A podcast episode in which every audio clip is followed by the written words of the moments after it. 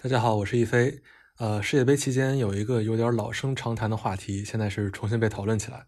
呃，因为这届世界杯有不少的亚洲球队表现都特别好，尤其是日本和韩国。然后有一种叫“亚洲之光”的说法。呃，但我们仔细想一下，“亚洲之光”这个词儿其实表面上是在夸赞，但潜意识里可能是在说，呃，我们亚洲人在这个项目里是弱势的。现在我们有了人取得了突破，所以我们把这些人叫做“亚洲之光”。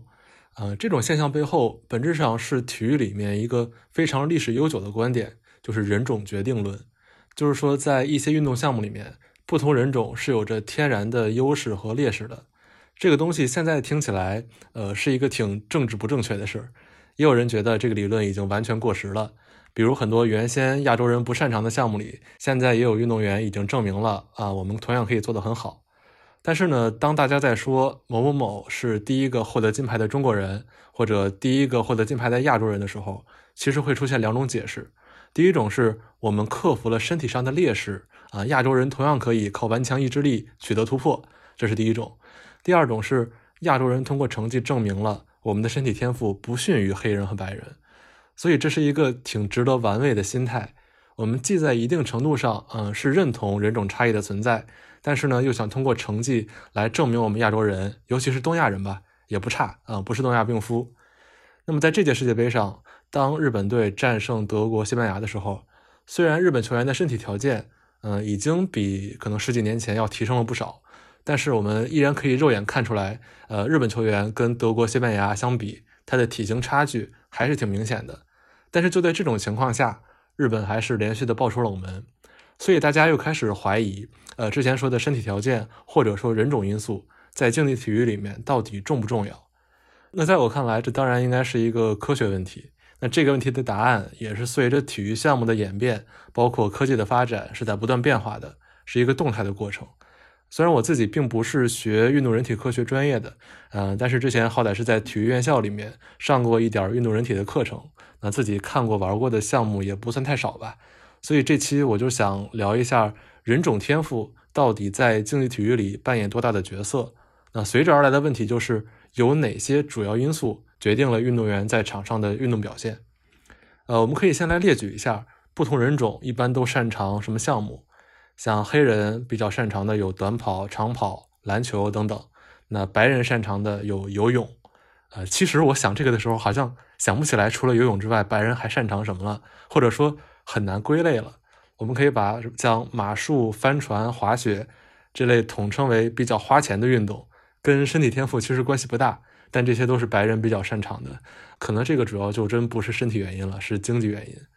那么亚洲人擅长的是什么呢？体操、跳水、乒乓球这些考验敏捷性的运动，那这些项目既不是纯比力量，也不是纯比耐力，而是考验身体上一些细微的控制，我们就统称为敏捷性。那么说到足球，从成绩来看，好像足球并不是某个人种的特长。比如说，巴西的黑人其实不少，但是欧洲足球在整体上可能更强。嗯，不过最近几年，尤其你看上届世界杯的冠军法国队的阵容，很大程度上他们是依靠黑人球员的表现，比如姆巴佩、坎特、博格巴之类的。所以，足球是一个比较难用人种来讨论的项目，我们就放到后面再说。呃，现在看下来，每个人种的运动员确实是各有所长，所以也能大概说明人种确实是对运动表现有影响的，否则也不会呈现出这么强的规律性。当然，以上这些都是从结果来倒推得出。呃，所以从科学上有没有什么证据能够证明不同的人种在运动能力上是存在明显差异的呢？答案当然是有的。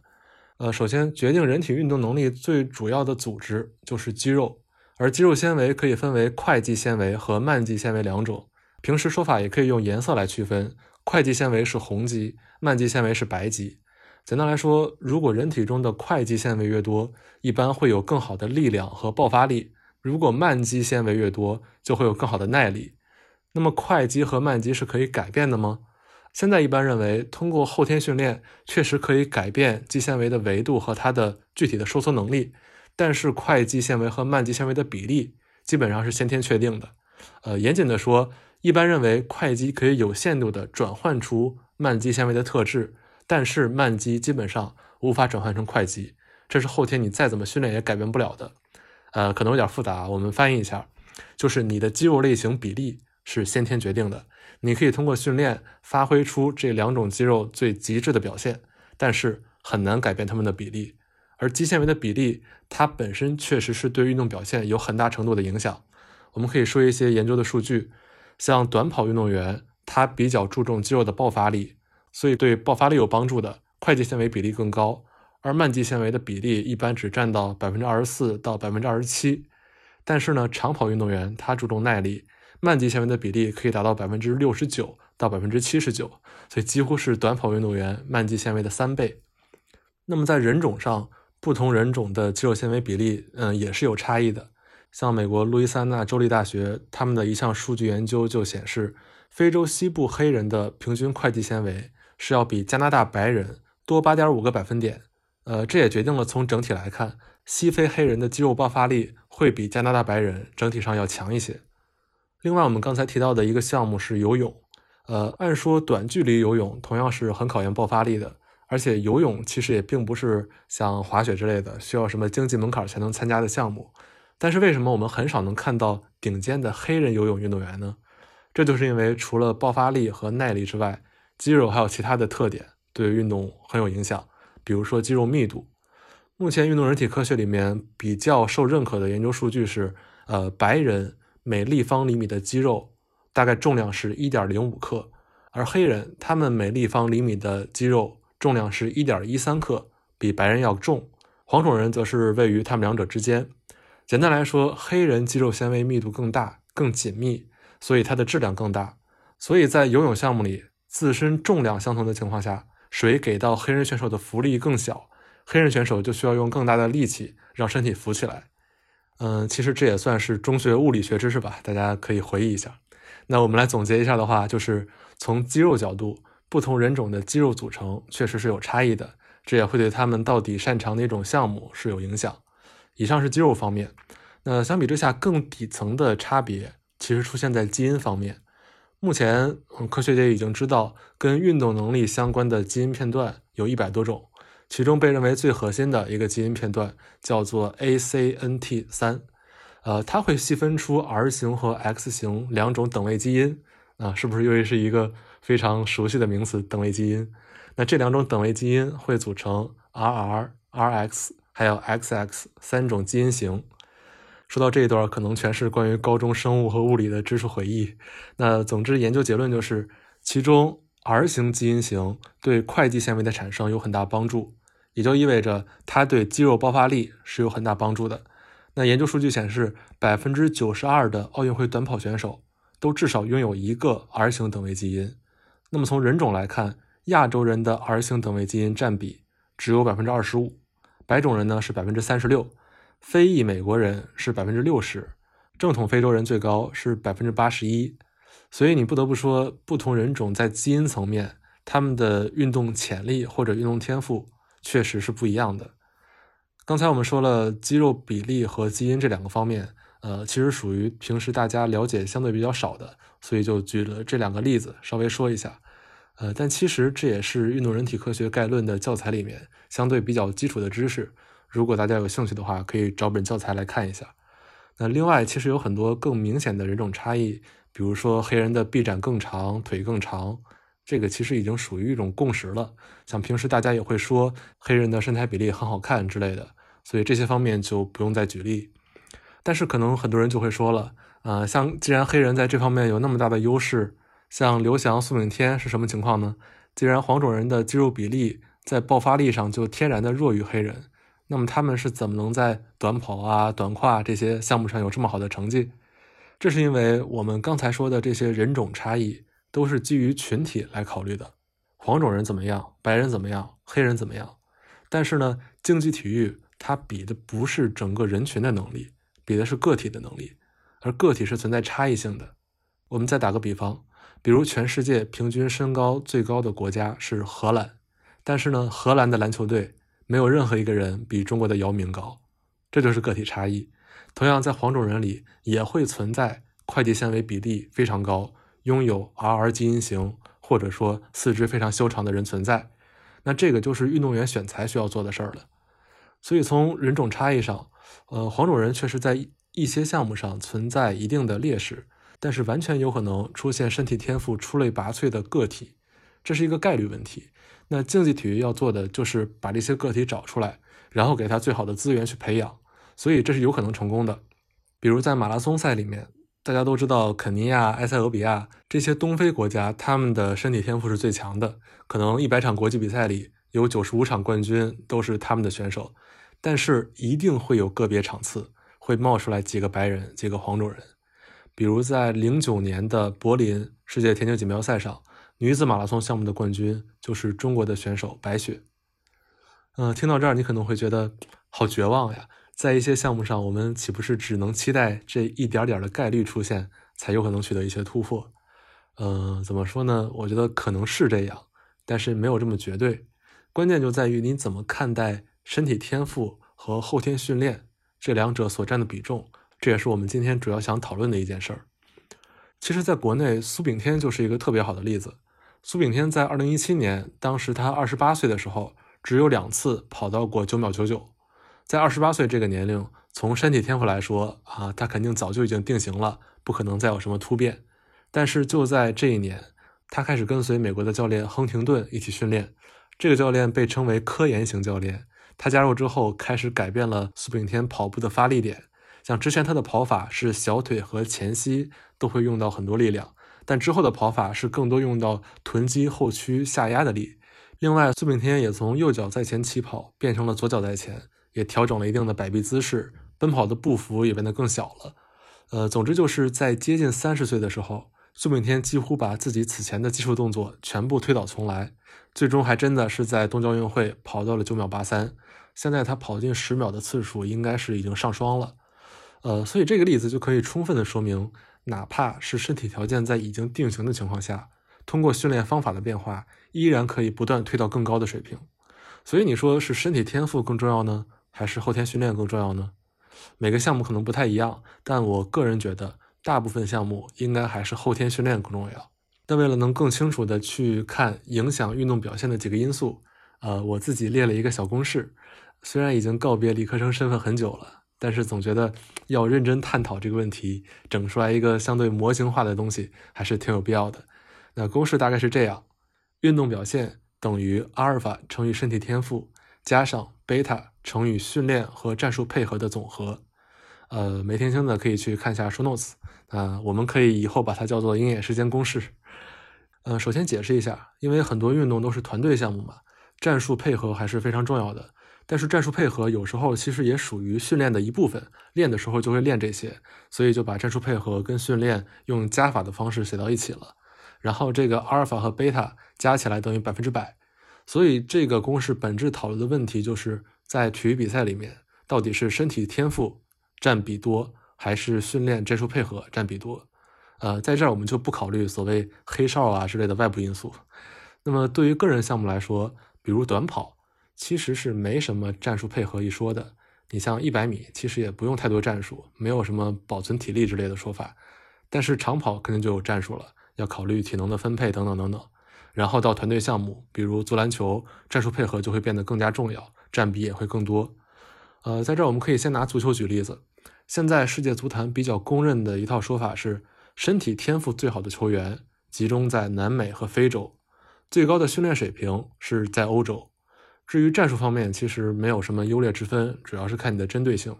所以这可能就比较好的能解释为什么上届世界杯是法国队能夺冠，因为他们队里有非常多的长期在欧洲踢球的非洲裔球员。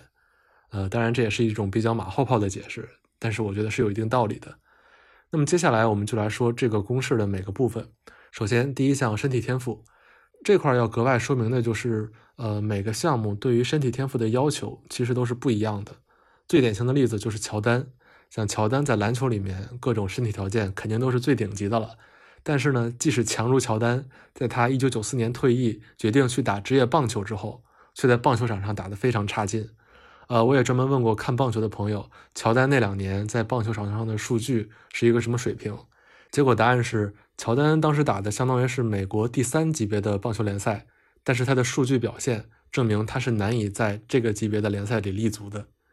所以这说明什么呢？即使是团队运动，也都是球类运动，篮球、棒球，包括足球在内，他们对于身体天赋的要求是挺不一样的。像乔丹，你可以说他的运动能力是非常顶级，对于篮球来说，但是对于棒球，他可能就没有那么的适合。我们可以具体来解释一下，因为棒球在我理解，呃，基本就是一个纯平面运动，从技术层面，基本上只有手上技术和跑动这两种技术要求，也没有什么身体对抗。而篮球首先就是一个更立体的运动，除了横向的跑动找空间之外，很大程度上篮球也是一个纵向的运动。因为你需要去抢篮板，包括投篮，其实也要起跳。呃，另外，因为场地比较小，人非常密集，会有更多的身体对抗。那么，足球的特点就是，虽然也会有争头球这种纵向起跳的动作，但是频率还是要比在篮球里抢篮板呀、跳投这种频率要低的。那相反，足球里面因为空间更大，最重要的其实是对空间的利用，所以足球里面对跑动能力、包括耐力这些方面的要求。一般要比身高啊、对抗更加重要，所以这就是几种项目对于身体天赋的一些不同的要求。另外还需要说的一点是身体的柔韧性，这方面南美和非洲球员也是比欧洲球员要好的很多。呃，为什么要强调柔韧性？因为足球可能是所有的团队运动里面身体幅度张开最大的项目，因为你是要用脚去够、去铲球，它对下肢的柔韧性要求非常高，这也是南美或者非洲的黑人运动员。嗯，比较有优势的一点，所以到现在我们再说回刚才那个公式，呃，我自己的观点是，对身体能力要求越单一的个人项目，比如说短跑和马拉松，在这个公式里面，身体天赋占的比例就会越高，也就是说，阿尔法的数值会越大，贝塔的数值会比较小。呃，可能像奥运会百米决赛或者马拉松比赛的前十名，百分之九十的情况下，可能都是被黑人选手包揽的。但是呢，在越复杂的项目，越考验团队的项目，后天训练和战术配合的占比就会变得越来越高。也就是说，贝塔的数值会越来越大。说白了，就是像足球这种项目，它受人种决定论的影响会比跑步要小很多。因为足球里面可供战术配合施展的空间实在是太大了。那说到这儿，为什么日本队能战胜西班牙和德国？很重要的一部分原因就是。呃，足球本身并不是一个那么受制于身体条件的体育项目，至少跟跑步、游泳这种非常纯粹、极度吃身体的运动比，呃，黄种人即使在爆发力、耐力、身高、柔韧性这些方面都吃亏，呃，可能只有敏捷性上有一点优势，但即使在这种情况下，黄种人依然可以凭借后天的训练和战术配合，在足球上是大有可为的。呃，这个结论落到这儿，不知道是不是有点绕。反正是通过之前对于身体差异、项目特点的一些论述，我自己的结论是这样的。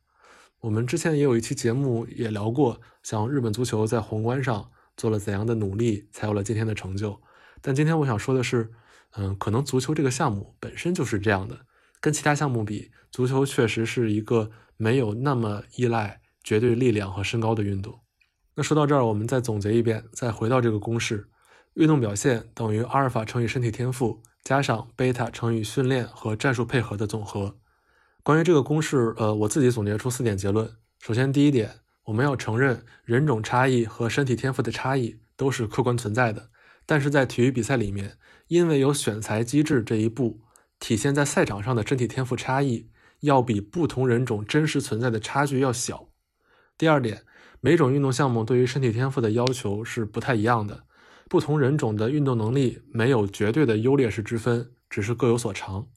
第三点，团队配合越复杂，对身体要求越综合的项目，训练和战术配合起到的重要性就会越大，对于单一类型的身体天赋依赖越低，也就愈加不适用于人种决定论。比如足球就是这样。